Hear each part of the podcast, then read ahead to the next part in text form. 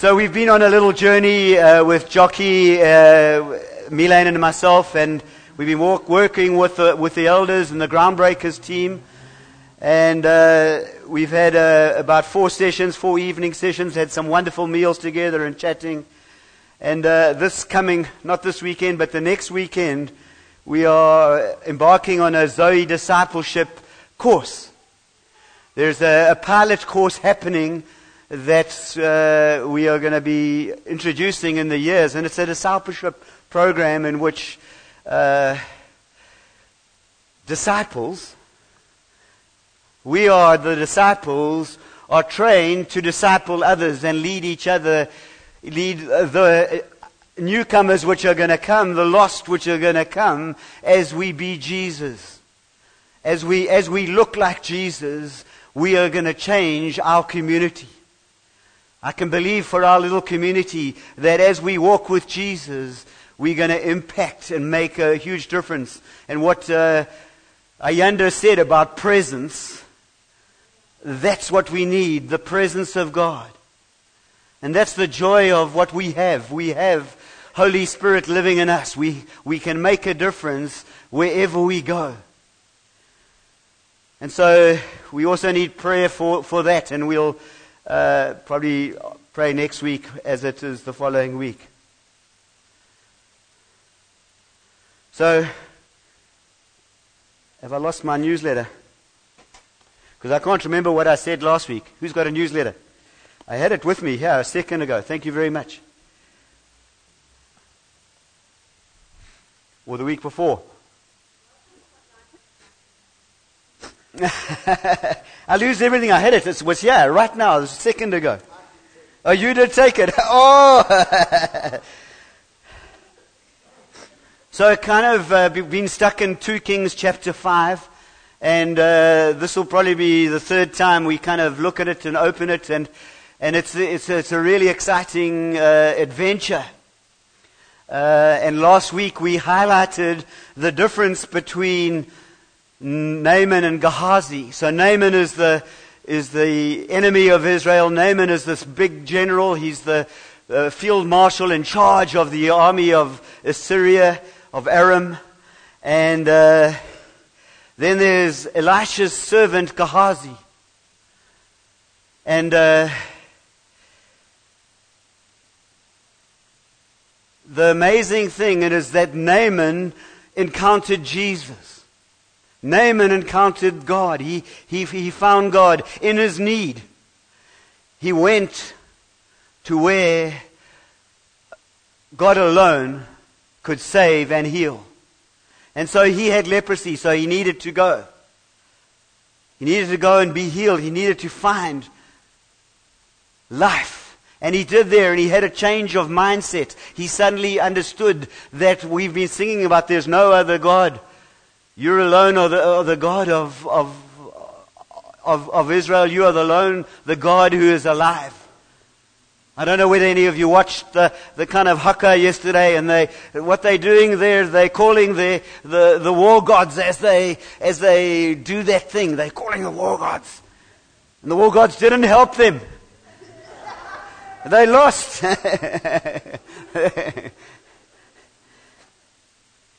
And so Naaman went to the God of Israel and he found God. But Elisha, Gehazi's uh, servant, missed God. Why did he miss God? Because of his greed, because he was looking for the world to satisfy him. He wanted some of what uh, Naaman had. He wanted some of the riches of Naaman. And so he missed God. There was lust and greed in his heart. And what did it equate to? It equated to him becoming leprous. And so that's the story. It's a beautiful story, uh, a humbling story, a difficult story. But I love uh, the summary here.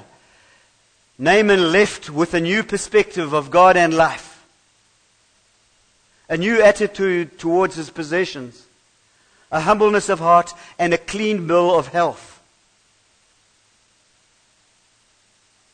That's what he left with. Encountering God. That's what you and I leave when we encounter God, when we encounter the living God. That's what we, will, we leave with. We leave with healing. We leave with life. We leave with forgiveness. Psalm 103. Bless the Lord, O my soul. Don't forget any of his benefits. What does he do? He heals all our diseases. He forgives our sins as far as the east is from the west. That is what he does. So let's not miss God because of our attitudes, because of our arrogance, because of just we think we're great. Let's not miss Him. Let's humble ourselves and, and, and come to the foot of the cross and find life and find, and find Jesus there. The hero of this story, in actual fact, is the young girl She's somewhere between 10 and 15. One of these, they're going on a, on a, uh, on a youth camp. They're going on this alpha camp down the coast, and that's, that's the kind of age she would have been. She would have been young. And so we just pray again. We ask, Lord, that for all those young people to encounter Jesus, to come away with a different attitude, a different mindset, with healing, with, with, with a, a perception of Jesus. Bless them, Lord. Bless them. And so uh, this young girl was taken captive, and she was now a servant. She was a slave in the house of, of Naaman. She is at the bottom of the bottom. First of all, she's of the wrong race. Secondly, she is a slave, and slaves did not have any rights. Thirdly, she is a woman. And fourthly, she is young. And in those days, to be young and to be a, to be a woman uh, and, and a slave, that wasn't, that was, that was the bottom of the bottom. Everything had been taken away from her. She had been captured from her home.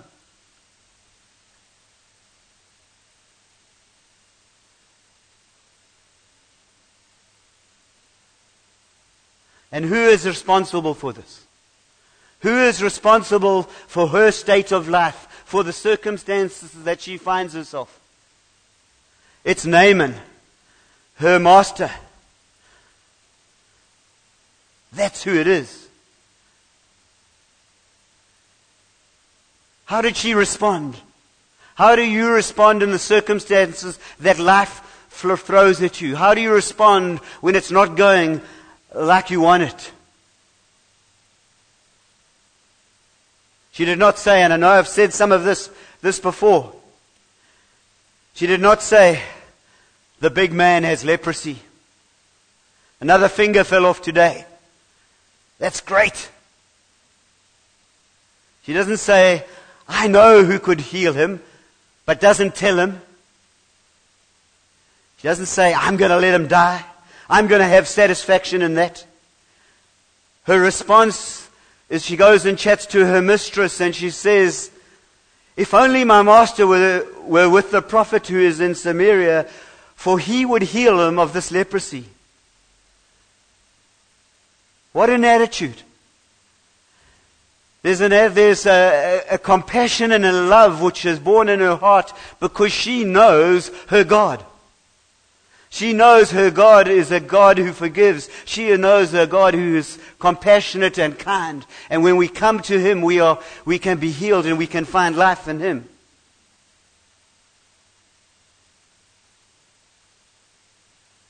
This kind of, it doesn't say that she forgave uh, Naaman. You can't read that in the text. But the implication is she must have.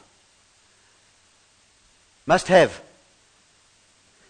My English teacher just helping me out there.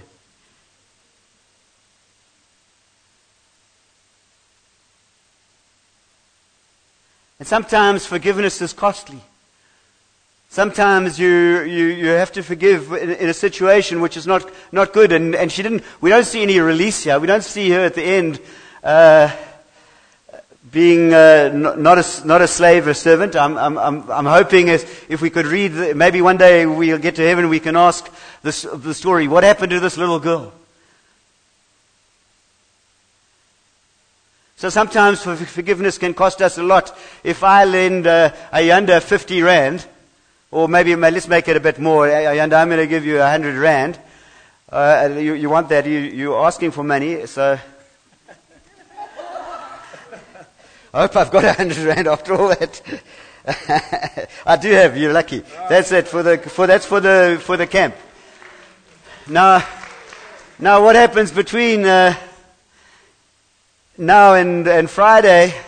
Ayanda loses the hundred rand. And he comes back to me and says, I've lost your hundred rand. That's quite easy. I can forgive him for that and I can give him another hundred rand. Don't try that one though. But I know Yanda's got his driver's license. And if I lent him my car, and uh, he was driving down the road and went down the uh, uh, no entry sign and and crashed into the car, and my car was written off. It's going to be a little bit more challenging to forgive because it's, because it's a little bit more costly. Think of what this young girl had been through. Think of what the pain she had gone through. And she could not not forgive. She could not keep the secret to herself that there was a healer who could heal her. She couldn't hold it to herself. She wanted to share the good news. We have good news. We have the best news. We have hope for this nation.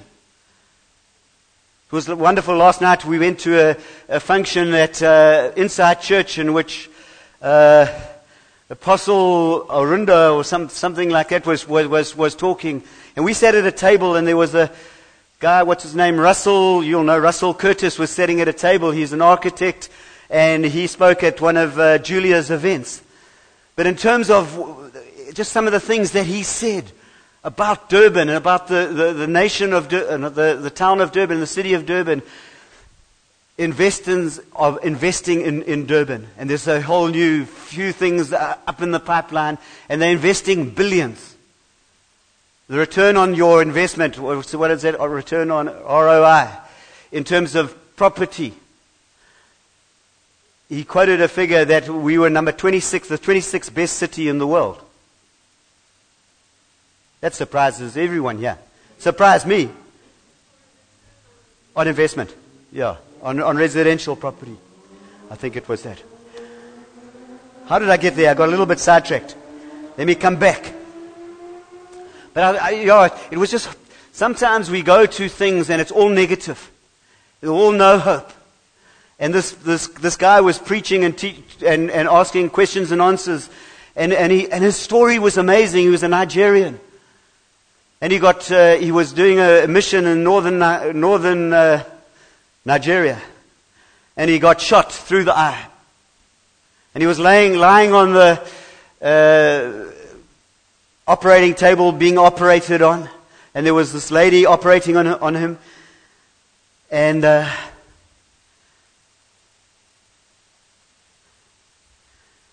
She couldn't get a pulse. The pulse was, was gone. And in the, in the, in that thing, he, he woke up and he says, Don't worry. Don't worry. I'm going to live. The Lord has got a call. I've got a call on my life and I am going to live. And then the pulse came, and well, obviously the pulse came as he was talking, but then the operation happened, and he was, and he now heads a, heads a church up in Namibia. He planted a church in the squatter camps. And, we, and, and life has changed in that squatter camp. 20 years in that squatter camp. So I was really encouraged. I've, I came away from that evening full of hope full of hope that when Jesus comes into Stockville, Joe and Zolani and uh, Sham and Asina and all the people who live down in Stockville. Sham and Asina were saying the other day, there's been a turn. There's been a turn. There's been a little, a little bit of a change in Stockville. There's a bit of life. There's the Jesus is coming. And Jesus is making a difference. And so we declare that over Stockville, over that valley.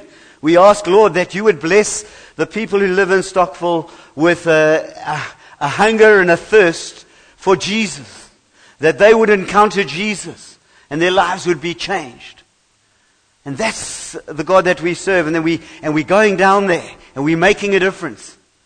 So pray for Zolani and Joe and the, and the teams as they go down into the valley.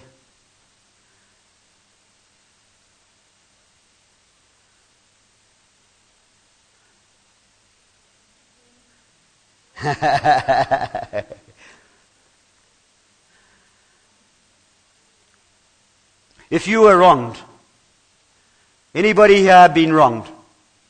Wronged. I think like that's probably one of the, uh, I should have every probably hand up there. Somebody who's despitefully used you, criticized you, uh, called you some uh, expletives or whatever, or wronged you, or, um, yeah.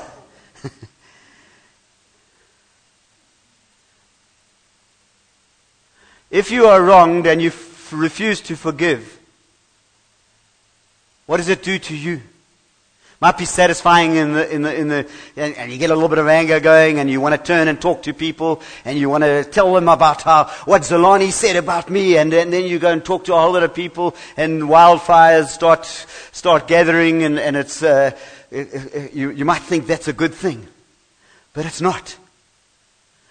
When you are wronged, what do you have to do? You have to forgive.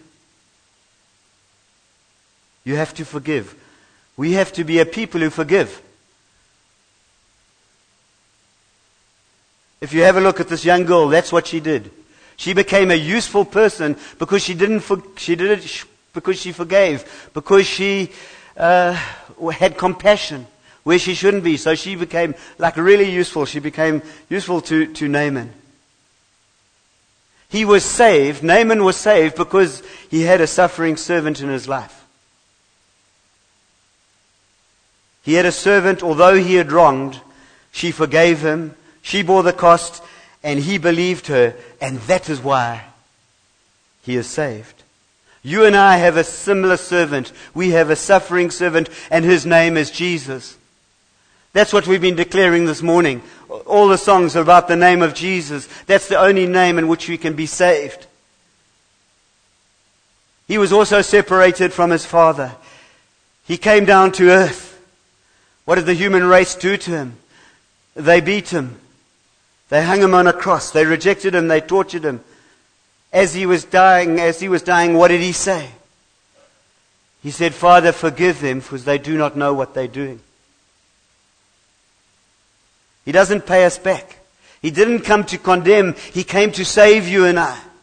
And that is exciting news. You and I have been saved by the work that Jesus did on the cross. So forgiveness flows from the cross. And we have to come to the foot of the cross and repent and ask God to forgive us and then move on and move into the world and be a forgiving people. When they see how we forgive, then the world will know. When we see how much, when, when they see how much we love each other and, and forgiveness flows out of love, out of love for each other. What does it say in 1 Corinthians 13? It says, love doesn't keep a record of any wrongs, doesn't keep a record of any wrongs. So let's go to our little notebooks where we've kept records of people who have, wrong, who have wronged us and let's forgive them. We are meant to be a people who forgive, a people who flow in this thing as we, as we experience forgiveness.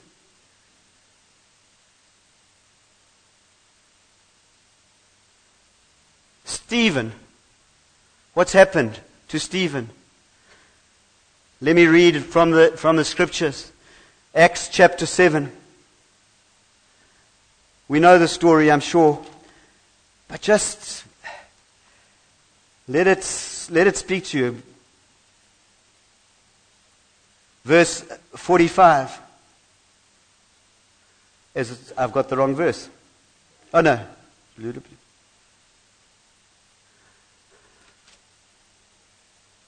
Stephen's speech, Stephen's speech, Stephen's speech.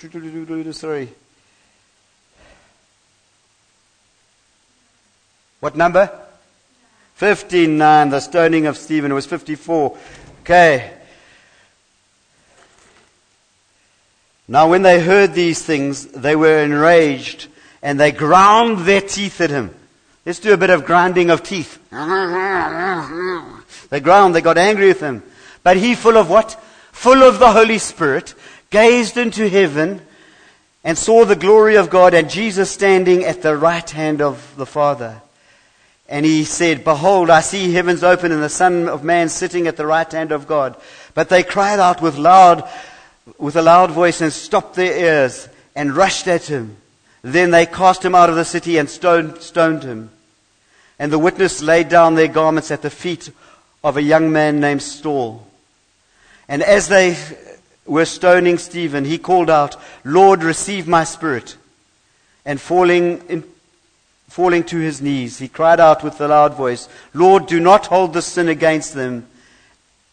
And as he said that, he fell asleep. Forgiveness can cost you your life. It did for, but he had seen, he had seen Jesus down the cross for him. He had seen and heard the words that Jesus declared, you are, you are forgiven. I do not hold this against you. And Stephen did the same. And so we are called to, to forgive. I think as I look at uh, uh, the discipleship course, the Zoe discipleship course, the first couple of blocks, the first one is repentance, and then the second one is forgiveness.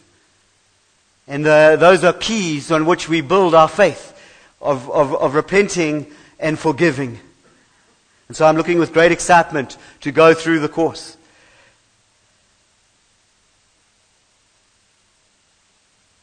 So this, Naaman was, Naaman found God because of this wonderful girl. Here we see that how the Lord always has his messengers of the word. When there is a person whose heart has been prepared, God always sends his messengers. Here, God's messengers begin with a little captive girl. In fact, by his matchless grace, God worked through the unrighteous deeds of Naaman's own army to bring this little slave girl into his own home to be the instrument of God's love. But what kind of messenger does God use? He uses those who are available. Are you available for the message of grace? Are you available for the message of good news? Are you available to be a forgiving person?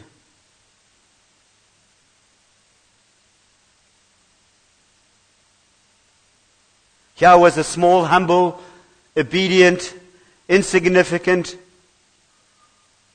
little girl living in dire circumstances. But with a Romans 8 28 mentality. What does Romans 8:28 says? And many of us know this. And we know that for those who love God, all things work together for good.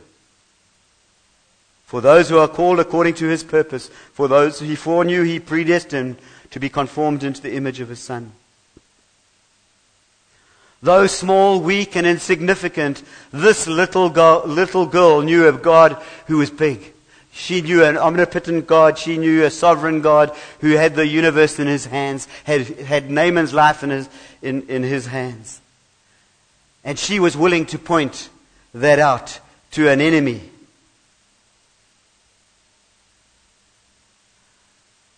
And God wants to use you and me all throughout Scripture, just about, he always uses the Gideons, the one who feel that they're inadequate, who feel that what have I to share? I'm a stutterer. I, uh, even, even David, even the mighty man David, when they, they didn't even think to bring him to be judged or whether he was fit to be the king. Because he was insignificant, he was little, he was, yeah, he, he was, and, and God uses the you and I's. The fact that I'm standing up today is only by the grace of God. Only with the mercy of God and, and, and the love of God. And He wants to use all of us. All of us. The, the disciples who He chose. were just fishermen, tax collectors, just ordinary folk. And yet he trained them up. They were his disciples and they became disciples of others. And, and that's the, the journey that we are on, that we are going to impact people's lives. Because it's exciting, because we carry something incredibly special. The Holy Spirit lives in us. So, Lord, we thank you. We thank you for today. We thank you, Lord, that all of us are called. We are all called to be witnesses of you. Wherever we are, whether it's in the shop, at work, on the roads, while we're watching rugby, on the tennis court. We all called to be witnesses to you. We called to portray you. And we thank you, Lord, that you have chosen us. And we rejoice in that. And we ask, Lord, that we would walk in that. That you have given us this amazing task.